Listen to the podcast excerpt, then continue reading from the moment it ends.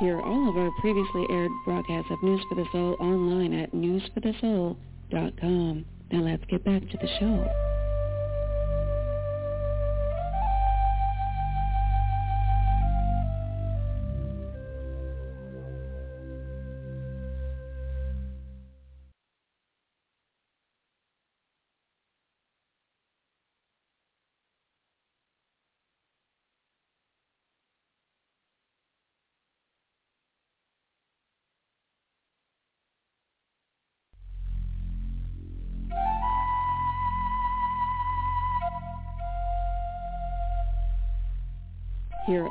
Previously aired broadcasts of News for the Soul online at newsforthesoul.com. Now let's get back to the show.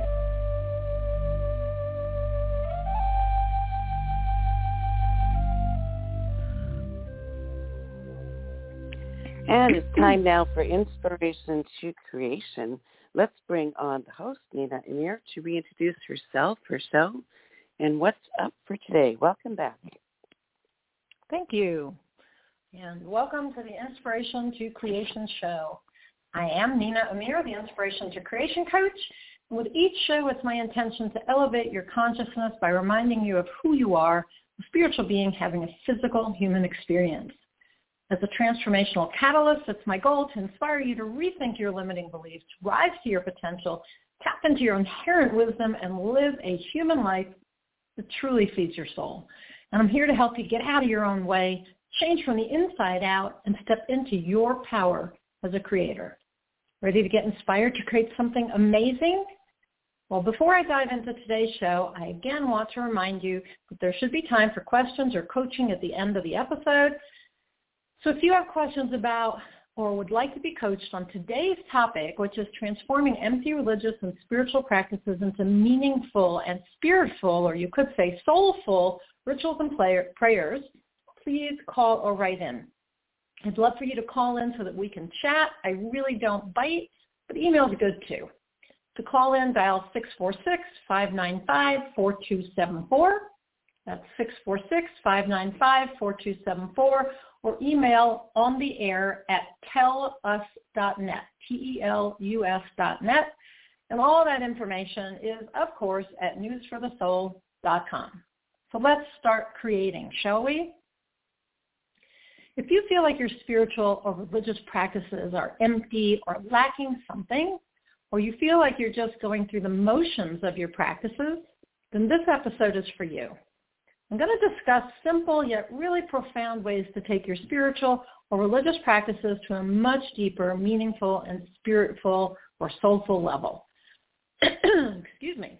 I became inspired to explore this subject when my husband and I first decided to raise our children as Jews. I was born Jewish, but I'm not, but not raised with much religious education or in any really spiritual manner at all. But I was spiritually inclined, I guess you could say. My husband was raised Baptist, but hadn't practiced his religion for a long time, and he was spiritually inclined as well. We had for some years been on a spiritual path together, exploring all the woo-woo New Age stuff, had taken lots of human potential classes and the like. We've been attending uh, services at a Unity Church um, that was inspirational, not religious, and we'd explored Hindu ashrams and other things, but we decided to focus on Judaism, mainly to give our kids some sort of a structured religion to start out with. And as a result, my husband felt the need to do something Jewish. He was used to going to church three times a week as a Baptist as a Reform Jew, I wasn't used to doing much of anything religiously. And I'd taken the woo-woo spiritual path for many years, so we had to kind of learn this together.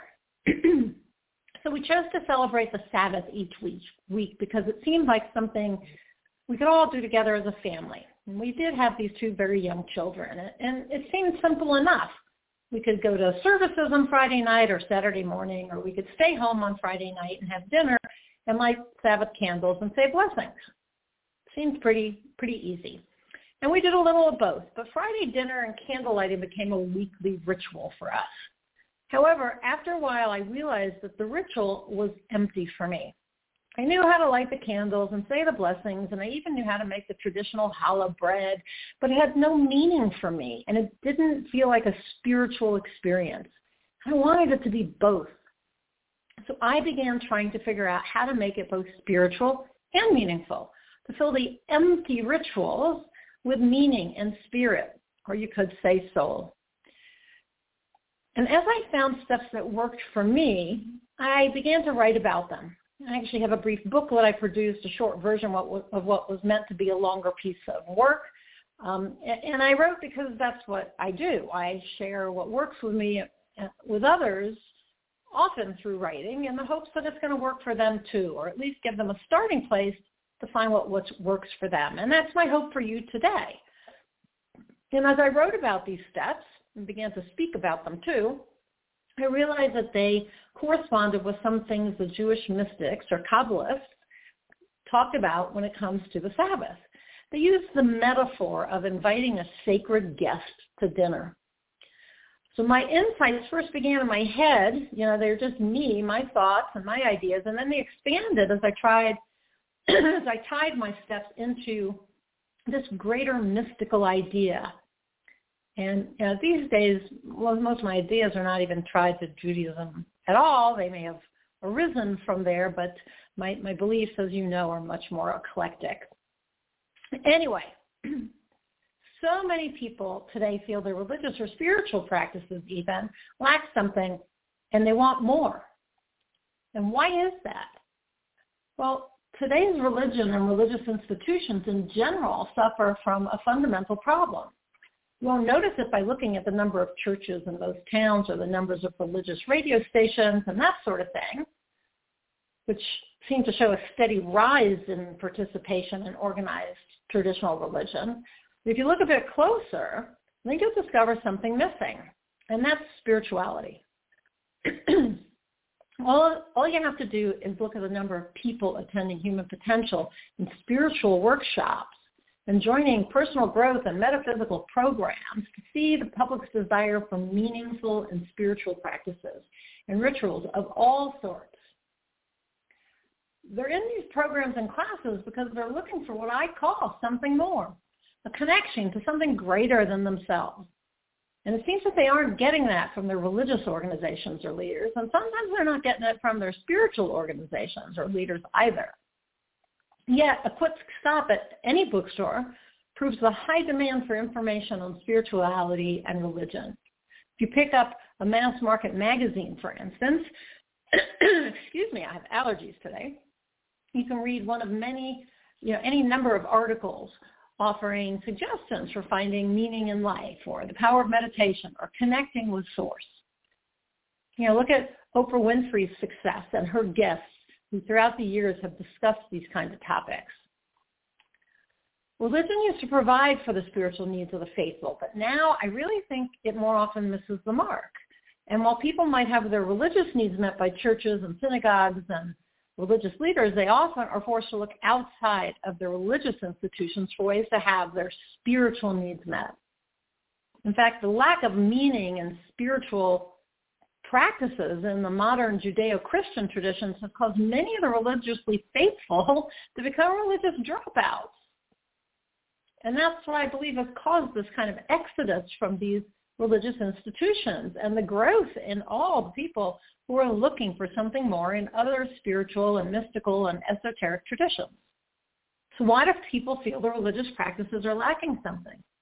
I think they felt trapped by their religious customs and laws and theologies, and they felt forced by the authorities and leaders of their churches and synagogues and mosques to do things in certain ways and at certain times, and they sometimes feel threatened by divine retribution if they don't comply. As members of a religious congregation, they've lacked a degree of freedom to practice their religion in a different manner, a manner that seems personally meaningful and spiritually fulfilling. They'd have to do it the way it's always been done, not the way they wanted to do it. They felt the need to conform to outdated customs and laws when what they really want is to express themselves in new and exciting and interesting and meaningful ways. They want to tap into something bigger than themselves and experience and express that. And when they can't, they're left with empty practices. but what I found is that anyone can turn an empty practice into a meaningful or spiritful one using the steps that I created, which I'm going to share with you today, of course. Again, if you prefer rather than meaningful and spiritful, and I am actually using the word F-U-L-L because we're going from empty to full, if you prefer rather than meaningful and spiritful, you can say meaningful and soulful or meaningful, spiritful, and soulful. But the premise behind the steps is that you have to prepare and practice if you want to have a meaningful and spiritual or spiritful experience. Beyond that, the steps are based on the metaphor of inviting a special guest. In this case, it's the, a divine guest. And, you know, we, we talk about it as inviting that guest to dinner. So to begin the process, you imagine that each time you undertake a spiritual practice of any kind, you're inviting God, source, all it is, creator, universe, whatever you want to call it, the spiritual energy, to dine with you. You're inviting whenever you undertake a spiritual practice, you're inviting source to dine with you. And you go to special effort for your special divine guest. Now, as I said, when I created these steps, I drew on the Jewish mystical tradition Kabbalah or Kabbalah. And I did that many years ago. But the, the Kabbalah said that on the Sabbath you prepare prepare for the sacred guest. The sacred guest is sometimes said to be the Sabbath queen. Now, you don't have to be celebrating the Sabbath. I'm talking about doing, you know, these steps apply to any spiritual ritual that you want to create or that you already have that you feel is empty. But the Kabbalists, the Jewish mystics, said that on the Sabbath, you prepare, prepare for a sacred guest. And she is sometimes said to be the Sabbath queen. But she's also known as the Shekhinah, or the divine feminine presence. So you're preparing to welcome the divine feminine into your home or into your space, into your ritual. Call it whatever you like. But this is the premise for the steps I created. So let's dig into the seven steps that you can use to fill any empty ritual, prayer, or other practice with meaning and spirit and soul. so step number one is spiritual preparation. spiritual preparation. So we're learning why we do what we do and finding personal meaning in the rituals. That's the preparation. So before you can begin a, a spiritual practice or religious practice, I'm just going to start calling them spiritual practices, you have to understand why you do what you do or say what you say. And without this preparation, your words and your actions are going to be meaningless. They'll simply be empty words and actions. And with little or no meaning, your rituals and prayers are not going to stir your soul. And you know, I'm all about soul alignment. But when the meaning behind your words and actions touches your soul in such a way that you feel drawn to them, that you want to practice them and make them part of your life, then you know you're on the right path, the path to meaningful and spiritual observance. When you perform rituals or say prayers that possess meaning for you, when, when they stir your soul, you set the stage for a spiritual or spiritful experience. Set the stage for a soul-aligned or soulful experience. So in the process of discovering why you do what you do and say what you say when performing rituals and reciting prayers, you also discover which ones are meaningful enough for you to commit to practicing them on a consistent basis, you know, for any length of time. So the why provides the meaning so it's the first step. It's the preparation. Okay. Step number two, the sacred place setting. Learning how to perform the rituals and practicing them until they can be done by rote or come naturally. So the second step towards creating meaningful and spiritual rituals and prayers involves learning how to perform certain rituals and how to say specific prayers. Pretty simple. We learn what to do. And here's how I think about this step. The divine feminine or creator or source, we're going to sit at your dinner table You might want to know how to set the table correctly, or you might want to know how to cook the meal you want to serve and to plan how you're going to serve it so you don't stumble through and put a burnt rather than a roasted chicken, for instance, on the table before your divine guest, right? So once you know the how, you have to practice, practice, practice. Perform the ritual or say a prayer until doing those actions becomes rote. You don't have to think about them. And I get that this practice is going to feel empty at this stage. And that's okay. Because for now, I just want you to remember that you want to be able to say the prayer or perform the ritual without needing to think about how you're doing it. You want to do it by rote, habitually, without thought. And I know you're probably thinking, you know, this is just creating another empty ritual or prayer. But bear with me a little longer.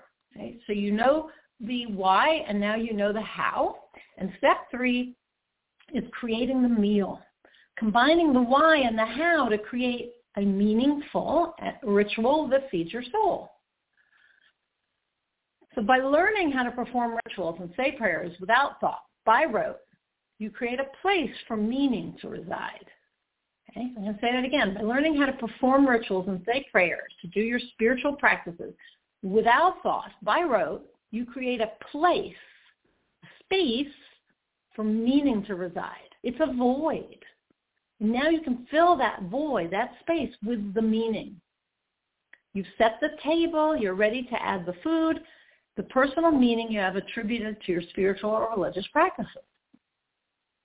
And so that's where this first step enters again. Because as you perform your ritual or say your prayer, you're going to remember why you're doing what you're doing when you go through the motions of your ritual that you've practiced, you now, because you can do that by rote, you can focus on the meaning behind each action.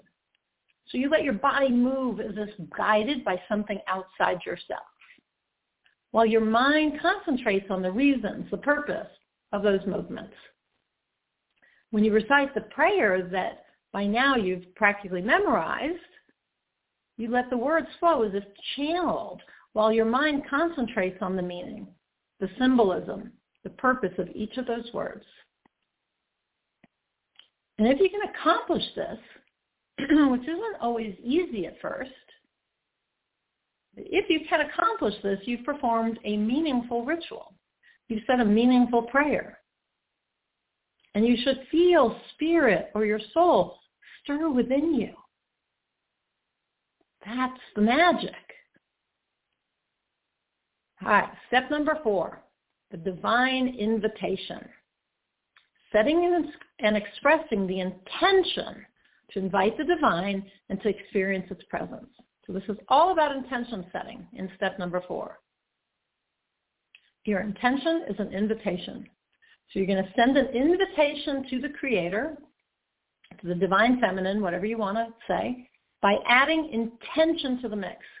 Before you begin your ritual or prayer, think about what you want the doing or the saying to achieve. What do you want your ritual or your prayer to achieve?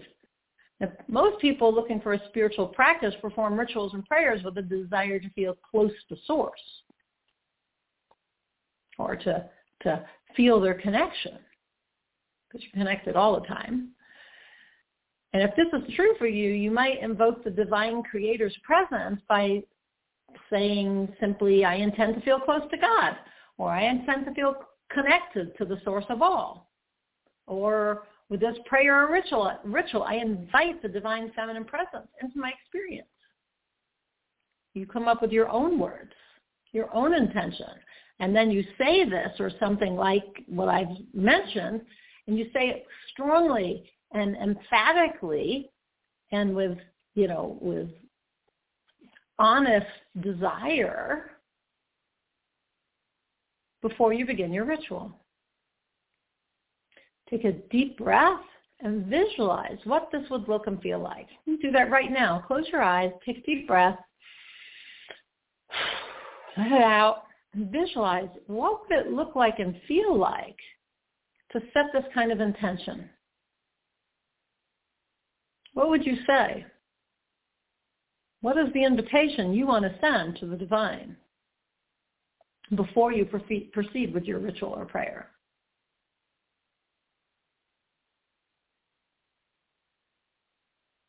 See yourself, hear yourself saying, speaking your intention aloud, invoking the divine to join you. And then see yourself proceeding with your ritual or your prayer, your spiritual practice, and having Source join you. Pretty amazing, huh?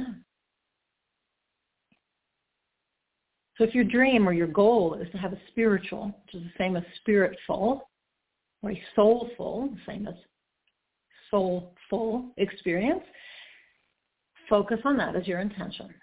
Okay? So that's step four. On to step number five. Step five is the finishing touch, and that is having faith that source will arrive. That source will arrive.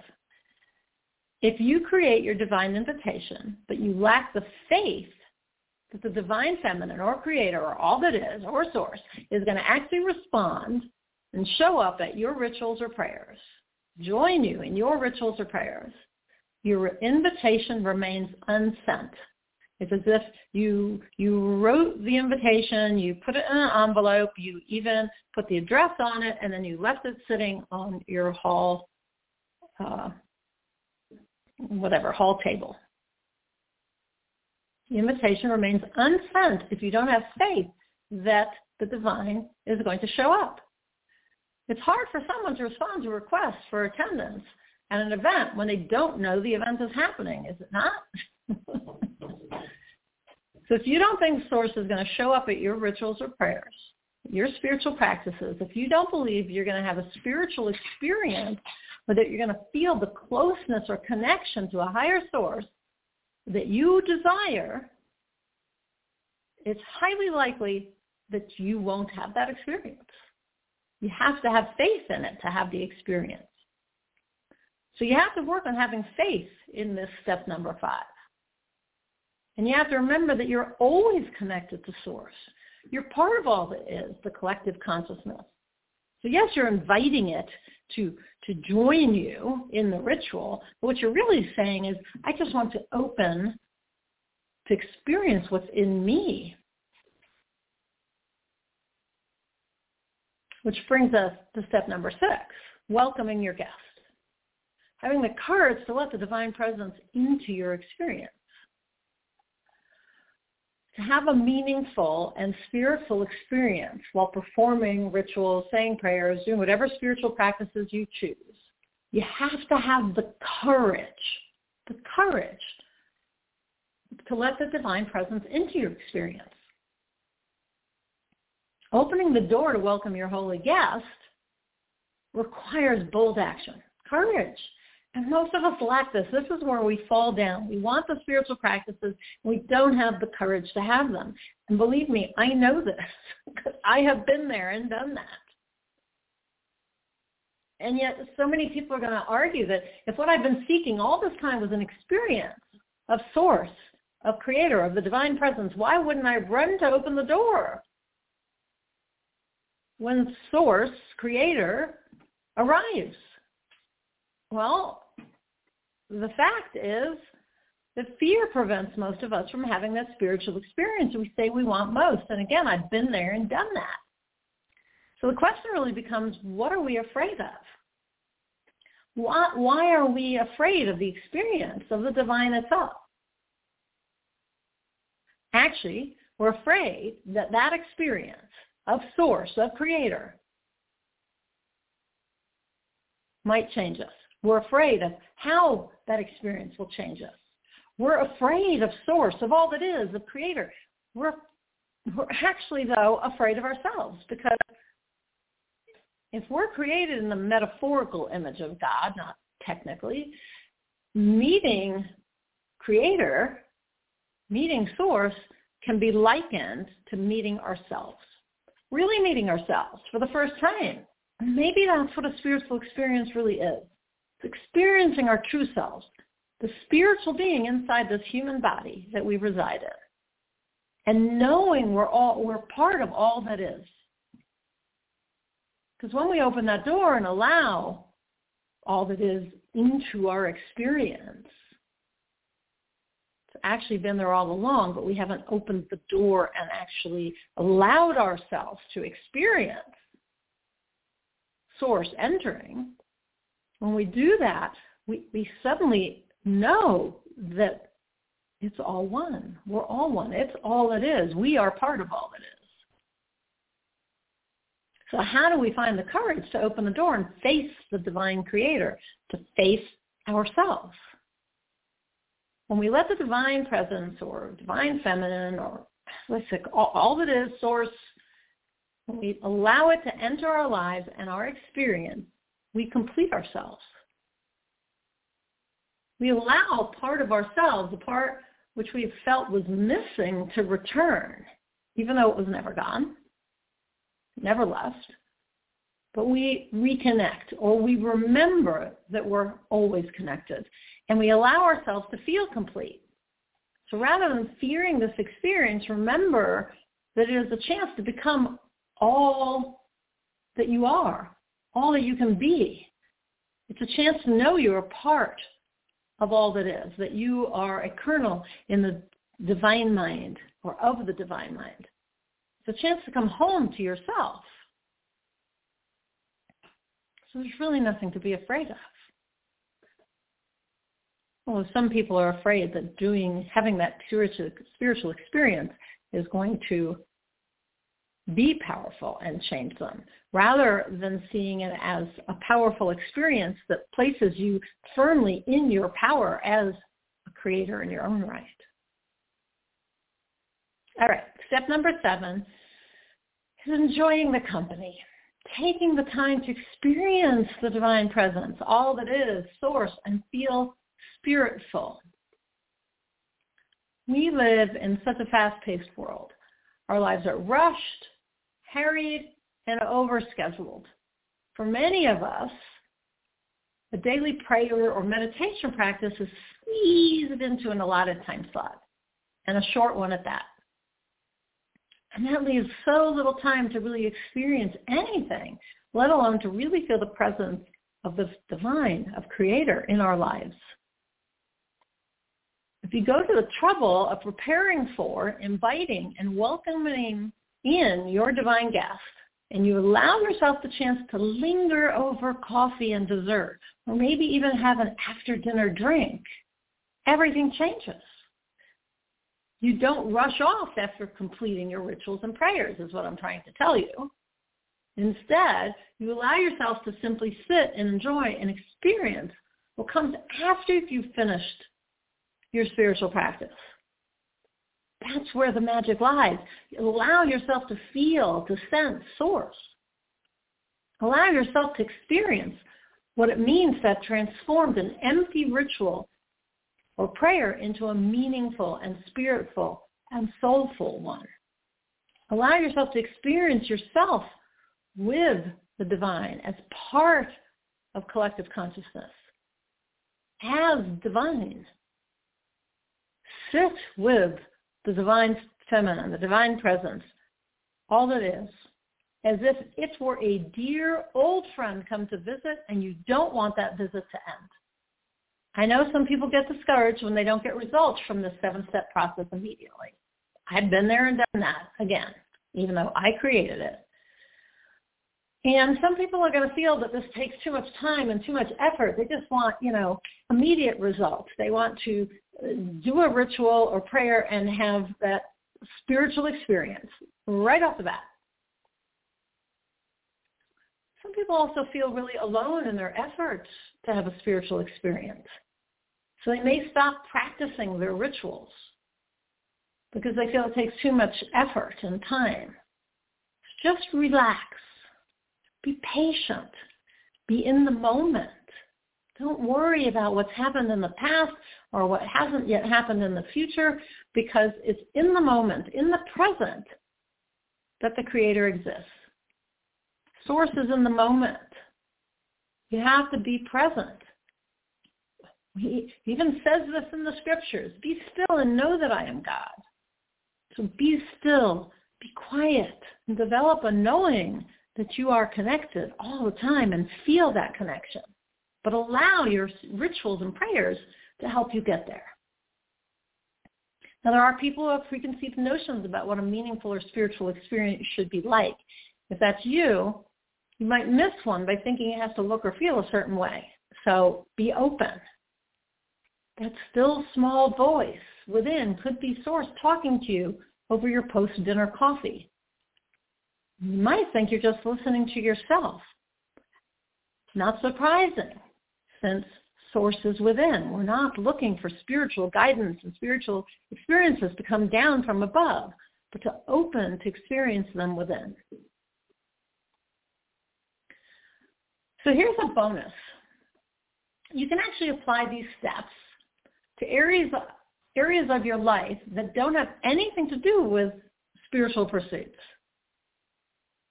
In fact, these seven steps work for anyone if used consistently and conscientiously and intentionally. They work at home as well as in any house of worship or in any office. they can be used for religious, spiritual, or mundane rituals, prayers, or tasks. You just go through the same process with anything. So let's say you have a new job, for example. Um, you have a new job to do at work, and it feels kind of meaningless to you. So first, discover why you do that job. What's the purpose behind the actions? Can you find some meaning in that? And then learn how to do the job so well that you don't need to think about it at all. I know there's some things at work where you do have to put on your thinking cap, but I mean the actual actions. You don't have to think about them. You know what you got to do and you do it. And then each time you perform that action, you can overlay the action with the meaning and purpose of doing it. I know people who work at fast food, you know, restaurants, and it could seem very meaningless from, you know, looking from the outside in, but they say, well, but I'm being of service to others. And if you're being of service to others, then you know then it, there's meaning in what you're doing. Now, if you can't find a good purpose, you can always come down to being of service, just like I said. And then suddenly you have a meaningful job because you're serving others in whatever way. If you want it to be spiritual, add the intention that your work be of a spiritual nature or that it be of service to source, kind of like karma yoga. Or that each time you do it, you invite the divine feminine into your home, your office, your life. Also, you can create a sacred space into which you invite source each time you do your work. I'll do an episode on creating sacred space later. It's a topic that we used to talk about all the time. So if you create the sacred space,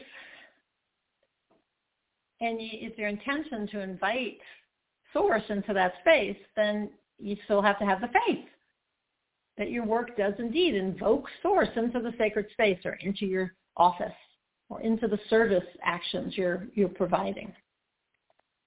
And then have the courage to actually experience source in your work in some way, shape, or form. decide what that might be like. But be open to it looking or feeling differently. And then don't be in such a hurry that you don't allow yourself to have some sort of spiritual experience with your work. Maybe you don't experience a divine presence, you know, in some huge way, but you experience a sense of doing spiritual work. So simply be open and don't rush. Take time to allow for a spiritual experience even at work. Now, I could see that you might consider these seven steps as, you know, requiring a lot of work and preparation and practice and time.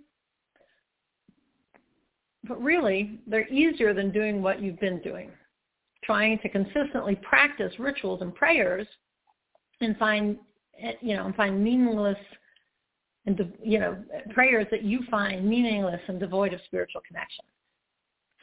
if you aren't consistent, if you find it hard to create a habit of your spiritual practice. If you struggle with your spiritual practice, it's because whatever you're doing is not full of meaning or spirit or soul. It's not meaningful and spiritful and soulful. And if you can relate to that, my best advice would be to start with something that you really feel inclined to do. Pick a ritual or practice that moves you or that in some way is already personally meaningful to you. That way you'll be invested in doing it. You know, you'll you'll want to do it. You'll feel committed to doing it. Also, I picked something simple to start with. If you bite off more than you can chew, you won't stick with it. And as with any habit formation exercise, it's best to start small and then build from there. And remember that you don't have to do everything at once. You can start with one or two pieces of why information and concentrate on that, on the meaning and on the how. You don't have to know everything about what you're doing. And later you can add to your knowledge base and deepen your practice. Just find one or two why pieces, meaningful pieces that hit you in the heart or in the gut. Are personally meaningful. That's really the point. And then add the other steps one by one. You don't have to do all seven steps at once. I didn't. Just build one step at a time. So as an example, here's what I did when I began. And again, you know, I, I started with the weekly Sabbath candle lighting. So I wanted to make that weekly Sabbath candle lighting ritual meaningful and spiritual. So first I learned why Jews light candles. But I went beyond just the easy reasons, like because we're commanded to do so. And what I discovered was that lighting of candles on a Friday night isn't even a commandment. So I looked for the origins of the ritual and the mystical symbolism behind the candles and that sort of thing. Because remember, I had been on this woo-woo spiritual metaphysical path. I wanted to find the mystical reasons why to do this. And I found things about the candles that were meaningful to me. I also looked for meaning in the preparation of the house and the setting of the table because what I discovered was the table seen as an altar and the home is the temple. The prayer over the candles was actually an invitation. So, of course, I practiced until I could light the candles and recite the blessings in Hebrew and in English. And I knew all of that well enough to not only remember what the Hebrew foreign words meant, but what the ritual of lighting the candles meant. I personally liked the two candles symbolizing a door for the divine feminine to enter through. Something I found in my research. There's two candles. In between them is the door through which source enters your ritual. And I like the idea of saying final petitionary prayers before lighting the candle. It's a bit like, you know, connecting to um, source and putting out my intentions to create something, right? To not just say I want help with, but this is what I intend to create and to enlist Source as my co-creation uh, team, right? And I saw though, I liked seeing the blessings as an invitation that pulled the divine feminine to the home.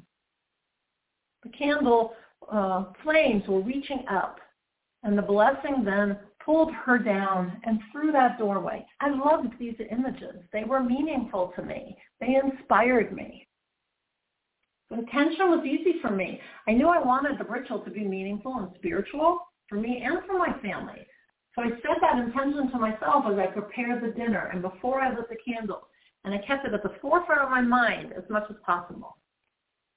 I had to work on my faith, though, I'll be honest. I'd never had a spiritual experience. And I needed to work on my courage too. I still work on these things, faith and courage. And I think probably these last steps are the hardest for most people, including me. And they require constant attention, faith and courage. And then, of course, taking time. Getting out of that rush, taking time to enjoy the guest. If you don't spend time in your ritual or after your ritual, you won't have the spiritual experience you seek. So I like to try and take time and sit and gaze at candlelight, whether it's Sabbath or any other time. And I imagine the warmth of the divine feminine surrounding me. I try to be open and to enjoy whatever little bit of spiritual experience I can have. And that often can be enough, that little bit. So be patient and know that any spiritual practice, and that's what this is, it's spiritual practice, seven steps of a spiritual practice, that it, that it is indeed a practice. And just like athletes practice until they get good at what they do and then continue to practice to get better, you have to keep practicing. Yeah, spiritual practice. That's what we call it. and as you practice, your experience will, will get deeper and more meaningful. Your actions are begin, going to begin to become more spiritual and to evoke a spiritual experience. And maybe at first it will just be a little bit meaningful and spiritual, but it will become more and more so as you continue to practice. And remember to pick something easy at first. I like the Sabbath candle lighting because it was an easy ritual that came around once a week. It made it something I didn't have to commit to every day, and it gave me time every week to do a little more research or to practice. And I got practice with the ritual every week. And you know, anybody can light candles. It doesn't have to be Sabbath candles, but you can create a candle lighting practice with, you know, your own ritual and your own prayers. And it's easy to do that. And the Sabbath doesn't have to be a religious Sabbath. It can just be a period of time in which you, you know, shut off technology and stop all the doing. So pick something manageable and practice.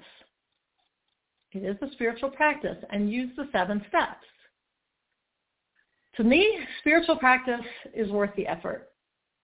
Yeah, sometimes it's effort, just like sports practice is effort. And it pays off after a while, over time. The more you find meaning in the practice, though, the less it feels like work. So we're back to meaning, to the why. Why are you doing it? And if you're passionate and inspired by your rituals and prayers and filling them with meaning and spirit and soul, it's not going to feel like effort, you know, at all, really. And if for some reason you lose interest for a while or you get frustrated or you stop and you find yourself just not following through on your spiritual practice, be easy on yourself. Try again and see if you need to change gears and find another approach, another way to make the ritual or prayer meaningful to you, to find some other meaning or symbolism that is that this, you know, brings us home for you personally. Or maybe you just need to find another ritual or prayer altogether don't stick with something that simply has no meaning for you because it all starts with meaning. And although some say that if you simply go through the motions and keep focusing on your intention, the meaning and the spirit will fill the ritual of prayer anyway, which goes back to the idea of practice and patience and faith, I'd probably agree with them. So just keep in mind that sometimes you're going to succeed and sometimes you won't, but don't give up when you think you've failed. If you're not having that spiritual experience, maybe you need to change what you think it looks like. And just like falling off, off a horse, you have to get back on again. Just try the ritual again. It's like meditating. You have to keep doing it consistently, even when nothing happens, but you going down the rabbit hole of your thoughts. You have to keep meditating before you reap the rewards. So just keep at it. And in time, you're going to find your rituals and prayers filled with both meaning and spirit and also with soul. They're going to be soul aligned. They're going to help you remember and experience your connection with Source and you're going to find the actions that best suit your spiritual practice, the ones that work best for you. And you'll be able to apply the seven steps to many, many life arenas, which is going to help you create a life that feeds your soul. So, Nicole, we have, I think we have a few minutes for uh, for some questions or coaching. Has anyone called or emailed in? By the way, the call-in number is 646 595-4274 or email on the air at telus.net. Okay, Nicole, are you there? a minute to find them. Yeah, I'm here. Ah, um, takes okay. us a minute to get unmuted. I I uh, emailed them to you. so I just gotta. Oh, you emailed them to me. find them now. it's uh, yeah, not a lot of sleep last night. Okay. Yeah, I'm not seeing them, so I don't know where they are if you emailed them. Oh, here we are. I got them. Four questions. Oh, you got them. Yay. Okay. There you go. Okay. I have them in front of me. Four Thank questions you. today. Okay. Let's see if I can get them all answered in the next few minutes. Okay. Tracy in Montreal. I can never get quiet time as a single mother of four. Do you have any suggestions? Um, yeah, Tracy, the thing is, um, I know a lot of single moms don't have a minute to spare. But what I would say is find even five minutes in the morning when you wake up or five minutes when you go to bed or five minutes at any time and just do something. Find some short ritual. You can, for instance, light a candle and you can intend for source to join you and you can do a little prayer or um, do a, a, a visualization of what you want to create, anything like that. So use just find a small amount of time and do something spiritual in it. The other thing I'd say is look at how you spend your time when you're not running around with your kids and doing all the things you do. Like do you sit in front of the television for two hours because you feel like you need to just be a vegetable for a while, which I understand. But you could cut into that and take 15, 20, 30 minutes and use that time. Okay? Uh, so look at how you're escaping, and instead of escaping, use that time for some sort of spiritual practice. I hope that's helpful, Tracy. Okay, Brenda in New York. I feel trapped in a codependent relationship, so doing these things is very difficult. I'm not sure what to do. Well, I'm not sure what the codependent relationship has to do with your spiritual practice. Because even if this partner of yours is watching you all the time, I would assume that you go to work um, and you have maybe, you know, a few minutes, you could go to work five minutes early and sit in your car and do a spiritual practice in your car before you go into the office. Or you could do it in the bathroom, or you could decide to take a bath and do it while you're in the bathtub, or you could do it when you lie in bed at night or in the morning. So I'm gonna I'm gonna give you a little tough love, Brenda, and I'm gonna say to stop being a victim of your circumstances, of your codependent relationship, and take responsibility for your spiritual practice. If you want to have one, create one. Because just because you have a codependent relationship does not mean that you don't have the freedom and the power to create a spiritual practice for yourself. If you have more questions about that, Brenda, feel free to reach out either through the station or to me directly through my website, okay? I hope that's helpful. And Lorraine in the UK. I am feeling blocks to receiving, which is affecting my personal power. How can I clear this? Well, remember that you always have personal power. If there are blocks to your personal power, it's because you're putting them there. You're choosing that. You have personal power and personal freedom. So I would start with making new choices, with reminding yourself that it's up to you to choose to access your personal power and your person and you have the personal freedom to do that. So access that. I don't know what your you, your blocks are, but you said you're feeling blocks. Well, maybe they don't exist. Have you considered that? That it's just in your mind that you have blocks? Because that's typically where they are. The blocks are just in your minds and how you're thinking and believing. And if you are believing you have these blocks, then you're going to consider them real, but they're not. They aren't.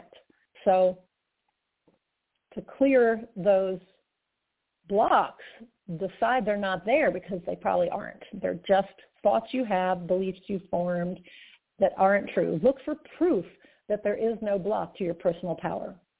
And then start taking action. Exercise your personal power and you'll see a difference. I hope that's helpful, Lorraine. Again, reach out if you have more questions.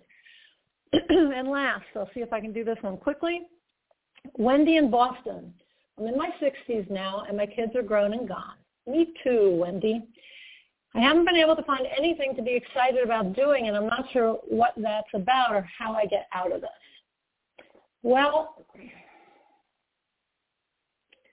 so Wendy, when we are raising our kids and maybe working and all those things and we hit our 60s and suddenly we have more freedom, sometimes we just, we, we've stuffed it all down so far. We've stuffed, stuffed our passion and our inspiration and our desires down so far to serve other people, we just have to kind of excavate them.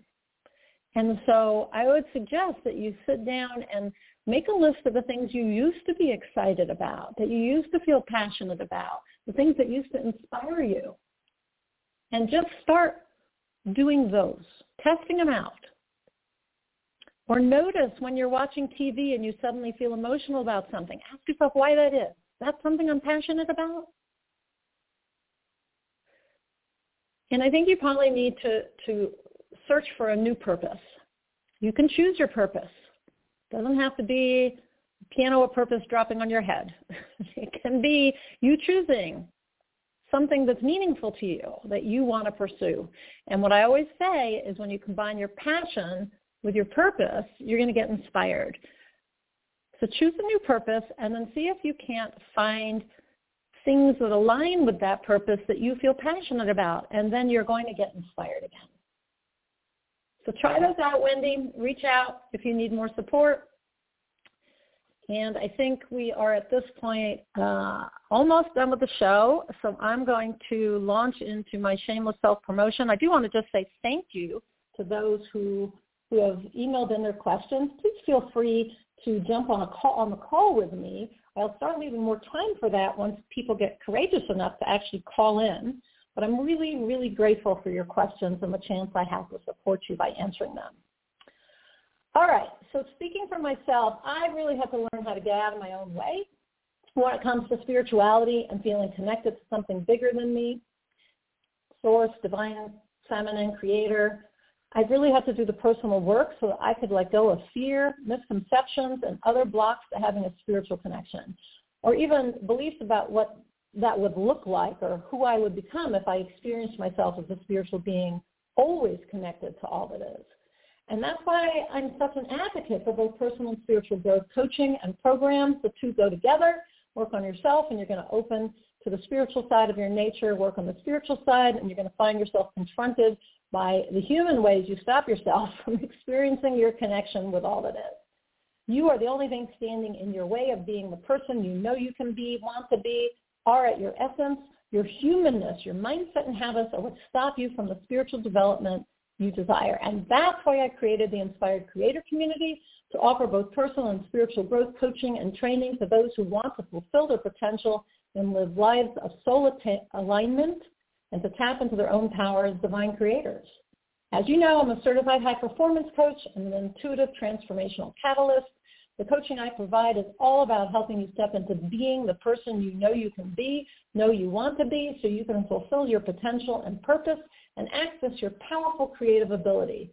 It's about being a creator and a person who can express as a spiritual being having a human experience. Creating transformation requires a holistic strategy that addresses all of who you are. That's when you get quick and lasting change, which is why I provide both in the Inspired Creator community. The Inspired Creator Community offers live coaching three times per month with me, not some other coach, as well as recorded spiritual trainings to help you step into your power as an inspired creator and create that, create that life that feeds your soul. To find out more, just go to ninaamir.com forward slash join ICC. ICC for Inspired Creator Community. ninaamir.com forward slash join ICC. Right now, you can join the Inspired Community at any Creator Community at any time. Everything's recorded and archived. There's no right or best time to join except when you feel that intuitive nudge, when your soul whispers in your ear that it's time to change, time to transform, time to be who you were meant to be, to fulfill your potential and purpose, to create what you truly desire, and what is for your highest good. And you probably realize your soul is pushing you in that direction right now. Now, it is likely that sometime very soon I'm going to close the doors to new members and only open them every three to six months. So you have a window right now to join whenever you feel like it, which hopefully is right now. How much longer do you want to want to wait to step into your power as a creator, to your human nature? You know, you want to get your human nature out of the way so you can experience your your spiritual nature. Where are you going to be in six months or a year if nothing changes, if you don't change? In the Inspired Creator community, we focus on changing from the inside because as you transform on the inside, your life transforms on the outside. What if you don't experience that transformation soon, within the next six months or a year? What if you never change, grow, transform, become what you're meant to be, do what you're meant to do? You probably realize that you could come to the end of your life and have regrets.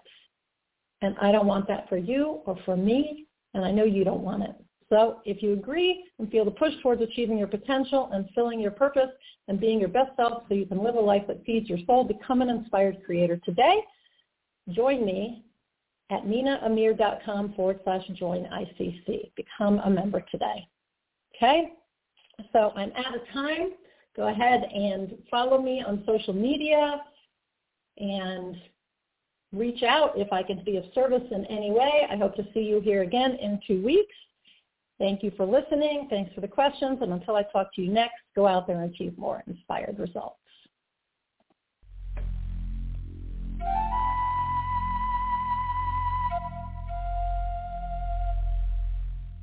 Hear all of our previously aired broadcasts of News for the Soul online at newsforthesoul.com. Now let's get back to the show.